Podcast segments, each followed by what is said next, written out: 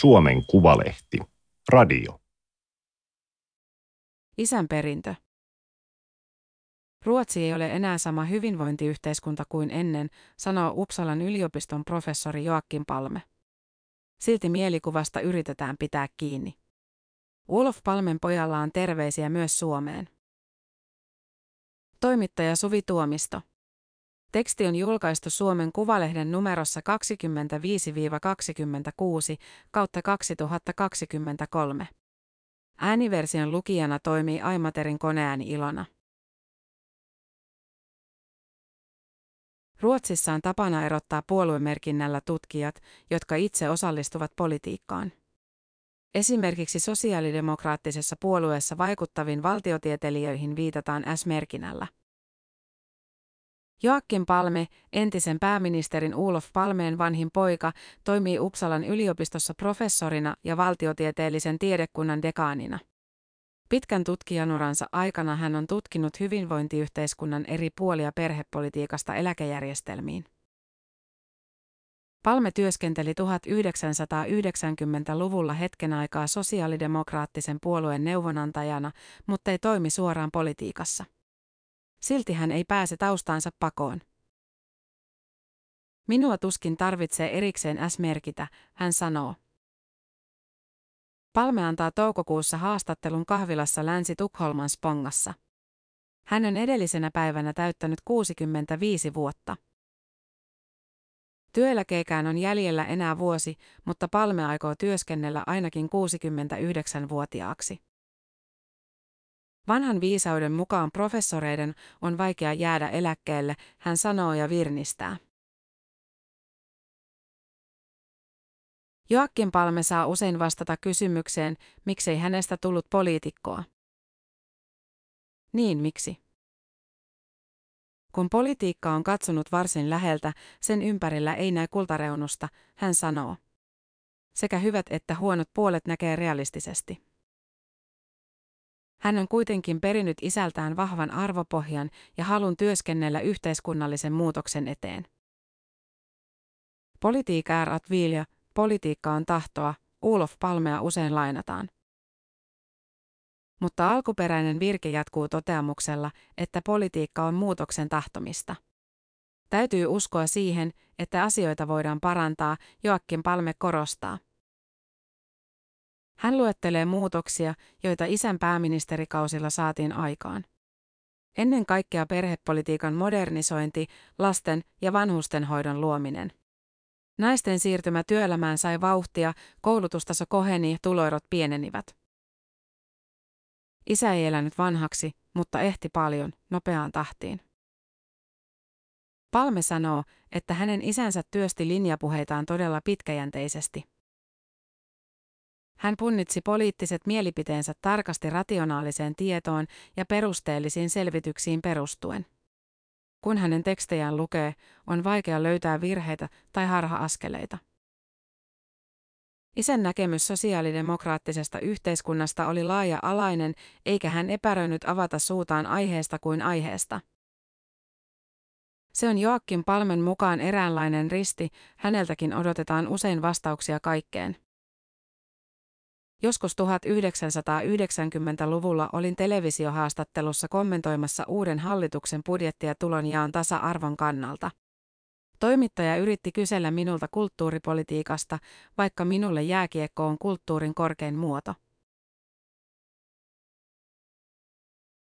Isänsä perintöä Joakim Palme edistää myös Ulof Palmen muistorahaston avulla. Joka vuosi isän syntymäpäivän aikoihin yhdistys jakaa Ulof Palme-palkinnon erityisen merkittävästä työstä Ulof Palmen politiikan hengessä. Teemat vaihtelevat. Tänä vuonna teemana oli taistelu naisten vapauden puolesta sodan ja väkivallan keskellä, viime vuonna alkuperäiskansojen kamppailu ilmastokysymyksissä. Suuret teemat korostavat sitä, kuinka Palmen politiikka oli juuri kansainvälisyydessään aikaansa edellä. Jo 1950-luvun taitteessa opiskelijapoliitikkona Ulof Palme matkusti ympäri Eurooppaa ja seurasi aktiivisesti maailman epätasa-arvoa. Vuonna 1949 hän jopa solmi kulissiavioliiton tsekkoslovakialaisen opiskelijan kanssa auttaakseen tämän pois kommunistihallinnon alaisuudesta. Pääministerikaudellaan hän kommentoi esimerkiksi Vietnamin sotaa ja Etelä-Afrikan apartheidia poikkeuksellisen näkyvästi. Isä hahmotti politiikan perusarvot samalla tavalla niin kansainvälisesti kuin kotimaassakin, yhdenvertaisuus, demokratia, vapaus. Hänen politiikkansa perustana olivat sekä antikolonialismi että antikommunismi. Vahva kansainvälinen linja sisälsi toki riskejä. Palme sai paljon vihollisia sekä kotimaassa että ulkomailla. Joakin Palmen mielestä se oli kuitenkin tarpeen. Siinäkin on riskejä, että jota riskejä. Silloin mikään ei muutu. Kun Joakim Palme syntyi 1958, Ulf Palme oli juuri aloittanut sosiaalidemokraattien uutena kansanedustajana. Ruotsin puoluepolitiikka oli yksinkertaista, muut puolueet kiersivät sosiaalidemokraattisen auringon ympärillä, kuten tuolloinen Dagens Nyheterin päätoimittaja kirjoitti. Puolue oli johtanut maata siitä asti, kun Ulof Palme oli alle kouluikäinen. Nuori lapsiperhe muutti Tukholman ensimmäiseen niin kutsuttuun APC-lähiöön. Vellingpyyssä yhdistyivät työ, arpeetta, asuminen, puu ja mahdollisuus asioida kaupungin keskustassa, Handla i Centrum, uuden karhealla metrolla. Palmeet asuivat rivitalossa, joka oli uusi, perinteisiä luokkaeroja rikkova asumismuoto. Aluetta ihailtiin maailmanlaajuisesti tasa-arvon ja moderniuden mallina. Naapuruston erilaisista taloista ja taustoista tulleet lapset kävivät samaa koulua. Vellinkyyssä Palmien perheeseen syntyi lisää lapsia. Isällä oli kolme etunimeä, joista riitti kaikille pojille yksi. Pär Joakim, Morten Ulof ja Sven Mattias saivat kaikki yhden nimen Sven Ulof Joakimilta. Viisihenkiseksi kasvanut perhe muutti vuonna 1968 parin sadan metrin päähän hieman suurempaan rivitaloasuntoon. Saman vuoden vaaleista tuli poikkeuksellisen voitokkaat. Sosiaalidemokraattinen puolue sai peräti 50,1 prosenttia äänistä. Vuotta myöhemmin syyskuussa 1969 puolue äänesti Ulof Palmeen pääministeriksi. Ulof Palmella oli tapana saapua perheen illalliselle aina enemmän tai vähemmän myöhässä. Välillä hän ehti koota palapelejä tai pelata pöytätennistä lasten kanssa. Ennen kaikkea esikoinen muistaa kuitenkin isän äärimmäisen pitkät työpäivät. Ulko-oven saattoi kuulla käyvän aikaisin aamulla ja myöhään illalla. Poikkeuksen tekivät lomat. Lisbeth Palme oli asettanut tiukaksi ehdoksi avioliitolle, että aviomiehen tulee pitää neljän viikon kesäloman joka vuosi. Loma tavattiin viettää Gotlannin pohjoispuolella Fårössä, yksinkertaisessa mökissä. Tarpeeksi vaikeasti saavutettava paikka takasi perheelle rauhan loman ajaksi. Menomatkalla äiti ajoi saapia, kun isä nukkui vuoden univelkoja pois etupenkillä. Lapsuuden koti toimi myös politiikan näyttämönä. Kun puolue sai uuden vaalivoiton 1982, kuuden vuoden oikeistojohdon jälkeen, haluttiin Palmen kotiin tulo kuvata televisioon. Kuvausryhmällä ei ollut sähköä, vaan he pyysivät minua vetämään johtoja kameroihin, Joakim Palme kertoo ja nauraa. Naurussa on tuttu sointi, jonka tunnistaa mustavalkoisista arkistovideoista. Ulof Palme tunnettiin herkästi hymyilevänä. Hänen kepeä ja epämuodollinen tyylinsä erottui julkisuudessa. Vaikka 1960-luvun Vellingvyytä hehkutettiin kansainvälisenä tasa-arvon mallina, yhteiskuntaluokat näkyivät sielläkin. Siinä missä yhdet lähtivät aamun sarastaessa metrolla tai pusseilla naapurilähiöiden konepajoille, toiset ajoivat omilla autoillaan kaupungin keskustan toimistoihin. Erot näkyivät myös koulussa. Koulussamme oli joka luokalla muutama oppilas, joka imppasi tinneriä. Kaikki ei ollut ennen paremmin kuin nyt. Nykyisin ongelmat ovat kuitenkin eri laatua. Poliisi luokittelee Vellinkyyn altistuneeksi alueeksi, Ytsat område. Se tarkoittaa, että alueella on heikko sosioekonominen asema ja rikollisuus vaikuttaa yhteisöön. Huumekauppa on brutalisoitunut. Siinä mielessä Vällingby on vaarallisempi kuin ennen. Välillä sivullisetkin saavat osumia. Ruotsi ei ole enää sama hyvinvointiyhteiskunta kuin ennen, Joakim Palme sanoo. Mielikuvista yritetään silti pitää kiinni. Hän on kirjoittanut Dagens Nyheterin ristiriidasta. Ruotsia esitellään ulkomailla edelleen pohjoismaisena mallimaana, vaikka tuosta mallista on otettu valtavia harppauksia poispäin. Julkisia palveluja on korvattu yksityisillä vakuutuksilla, mikä sotii pohjoismaista universalismin ajatusta vastaan. Poliittinen puhe pyörii vanhan hyvinvointimallin ympärillä. Maltillinen kokoomus on muuttanut retoriikkaa 2000-luvun vaihteen jälkeen, Palme sanoo. Ennen oikeisto kritisoi hyvinvointiyhteiskuntaa, mutta nyt puhutaan tavoista, joilla sitä voidaan uudistaa. Myös näkökulma julkisiin palveluihin on muuttunut. Ennen palveluita kehitettiin tehokkaiksi lääkäreiden, hoitajien ja muiden julkisten alojen työntekijöiden näkökulmasta. Nyt perspektiivi on käyttäjissä yksilöinä, jotka voivat valita ja äänestää jaloillaan. Juuri tällaista uusliberalistista yksilökeskeisyyttä isä yritti omana aikanaan vastustaa. Poika pitää yksityistämistä hyvin huonona trendinä. On kysymys siitä, kuka rahoittaa hyvinvointia ja kuka hyötyy siitä, Palme sanoo. Hän nostaa esimerkiksi, että suurin yksityinen vanhusten hoitokoti Ruotsissa saa 80 prosenttia rahoituksestaan valtiolta. Voittoa tekevä yritys pyörii siis verorahoilla. Hän ei silti usko, että pohjoismaisen hyvinvointivaltion aika on ohi. Ruotsin polttava ongelma tänä päivänä on inflaatio. Kruunun arvo on laskenut, mutta samoin on käynyt myös esimerkiksi koulun arvosanoille. Tästäkin inflaatiosta meidän pitää jaksaa keskustella, Palme sanoo. Ongelma liittyy yksityistämiseen.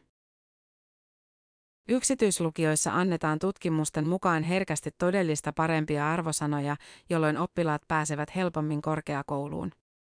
Ilmiötä kutsutaan nimellä Glediepety, hyvän mielen arvosana. Todellinen osaamistaso on paitsi heikentynyt myös jakaantunut entistä alueellisemmin.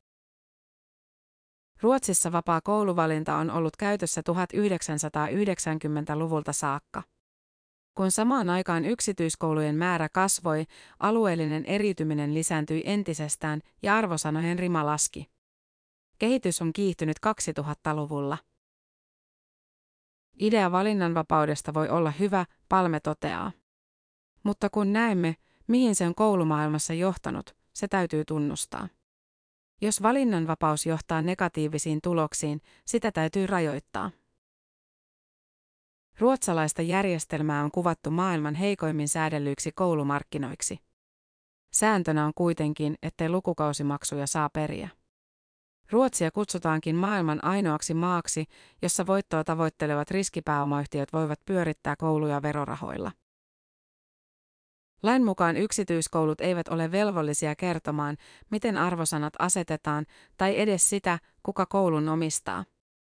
Mahdollisia ulkomaisia omistajia pidetään turvallisuusuhkana. Dagens Nyheterin tuore selvitys paljasti, että koulut myös jakavat väärää informaatiota vanhemmille.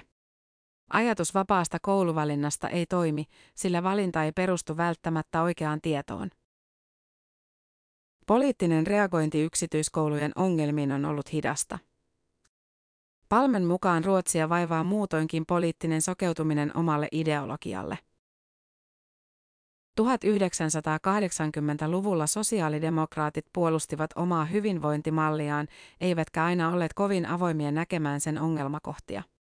Samalla tavalla tänä päivänä yksityistäjät ovat uskomattoman vahvasti puolustuskannalla eivätkä jaksa keskustella ongelmista. Hämärien omistusketjujen ja heikkenevän laadun lisäksi Palme näkee yksityistämisessä uhkan hyvinvointivaltiolle. Yksityisten sairausvakuutusten määrä on yli kymmenkertaistunut vuosituhannen vaihteen jälkeen. Valtion sijaan työmarkkinaosapuolet vastaavat entistä suuremmasta osasta työntekijöiden vakuutussuojaa, erityisesti keski- ja korkeatuloisilla. Jos hyvätuloiset eivät hyödy verorahojensa käytöstä, vähenee myös hyvinvointivaltion kannatus. Palmen mukaan universalistista mallia perustellaan usein sillä, että sen demokraattinen kannatus on suuri, koska malli hyödyttää kaikkia. Minä uskon universalismiin, Joakim Palme sanoo. Enkä tarkoita vain perusturvaa, vaan niin hyvälaatuista ja tasa-arvoista sosiaaliturvaa, sosiaali- ja terveyspalveluja ja koulutusta, että myös hyvätuloiset valitsevat julkiset palvelut. Palme toivoo, että ihmiset näkisivät yhteisen järjestelmän hyvät puolet eivätkä pelkkiä kuluja. Hänestä keskustelu ikääntyvän väestön ongelmista keskittyy liikaa eläkeuudistuksiin ja julkisen sektorin leikkauksiin.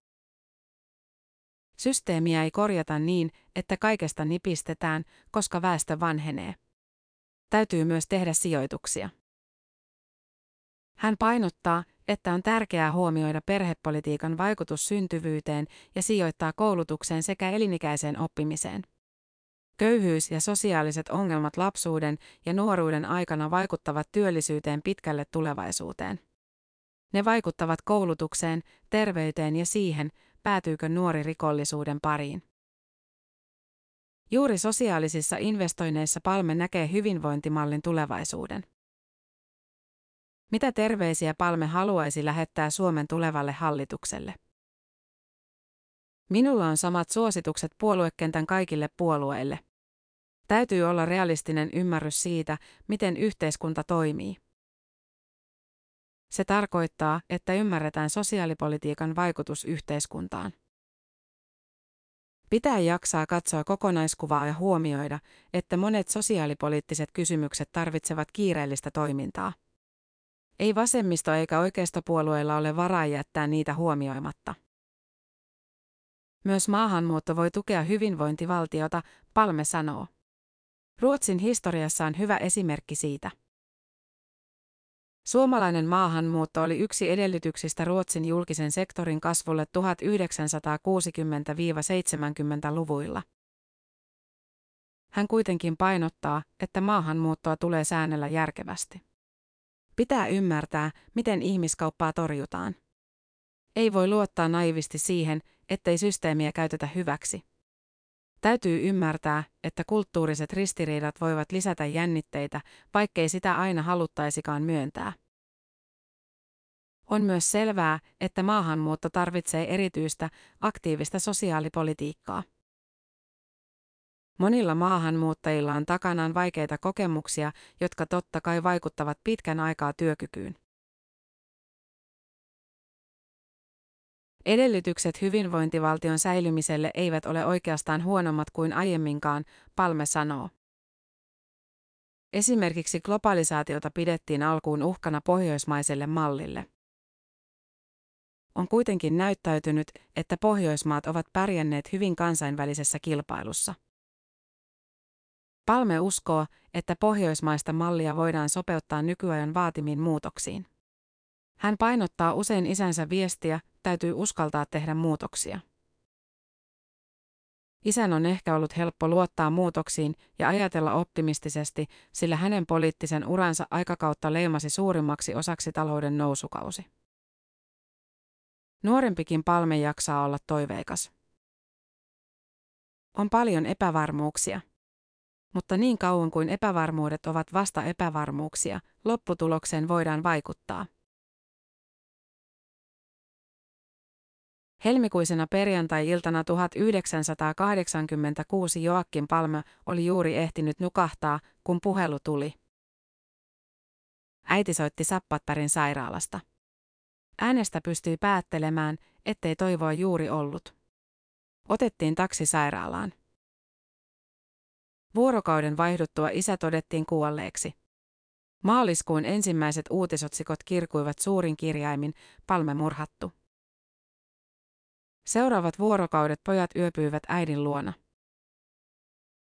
Ensimmäiset viikot murhan jälkeen täyttyivät käytännön asioiden hoitamisella, kuten monesti läheisen kuollessa. Tässä tapauksessa kaikki tapahtui tavallista suuremmalla volyymilla. Eikä kohu aivan heti laantunut. Wolf Palme on pysynyt otsikoissa vuosikymmenten ajan. Yksi maailman kalleimmista rikostutkinnoista kesti 34 vuotta, yli puolet Joakim Palmen tähänastisesta elämästä. Ulof Palme kuoli selkään ammuttuun luotiin hänen ollessaan matkalla elokuvista kotiin. Ampuja pakeni paikalta, eikä hänen henkilöllisyyttään ole koskaan ratkaistu. Vuonna 2020 poliisi julkisti pääepäilyn nimen, mutta syytettä ei voitu nostaa, koska epäilty oli kuollut 20 vuotta aiemmin. Palmenpojat pitävät todennäköisenä tämän niin kutsutun Skandia-miehen syyllisyyttä.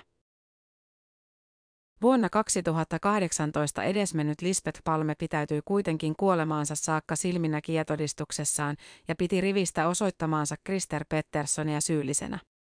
Toisaalta hän sai johdattelevia lisätietoja ennen todistustaan. Hovioikeuden mukaan todisteita ei ollut tarpeeksi ja Pettersson vapautettiin. Selvittämätön murha on poikinut lukuisia teorioita, kirjoja ja dokumentteja, ja tapaus elää omaa elämäänsä fiktion puolella edelleen. Tukholmassa voi seikkailla pakohuonepelissä, jossa pääministeri on murhattu ja murhaaja painut. Tuoreessa romaanissa pandemian tylsistyttämät nuoret uppoutuvat erilaisiin vaihtoehtoteorioihin murhaajan henkilöllisyydestä. Olof Palmen poliittinen ura jää usein varjoon, kun otsikoiden palme tarkoittaa ennen kaikkea koko yhteiskunnan kokemaa traumaa. Jutussa on käytetty lähteenä myös Henrik Berggrenin teosta Edessä ihana tulevaisuus, Ulof Palme ja Kansankoti, Otava 2010, suomentanut Heikki Eskelinen. Sekä dokumenttielokuvaa Palme 2012, ohjannut Moon Nykander ja Kristina Lindström. Tämä oli Suomen Kuvalehden juttu, isän perintö. Ääniversion lukijana toimi Aimaterin koneääni Ilona. Tilaa Suomen Kuvalehti osoitteesta suomenkuvalehti.fi kautta tilaa.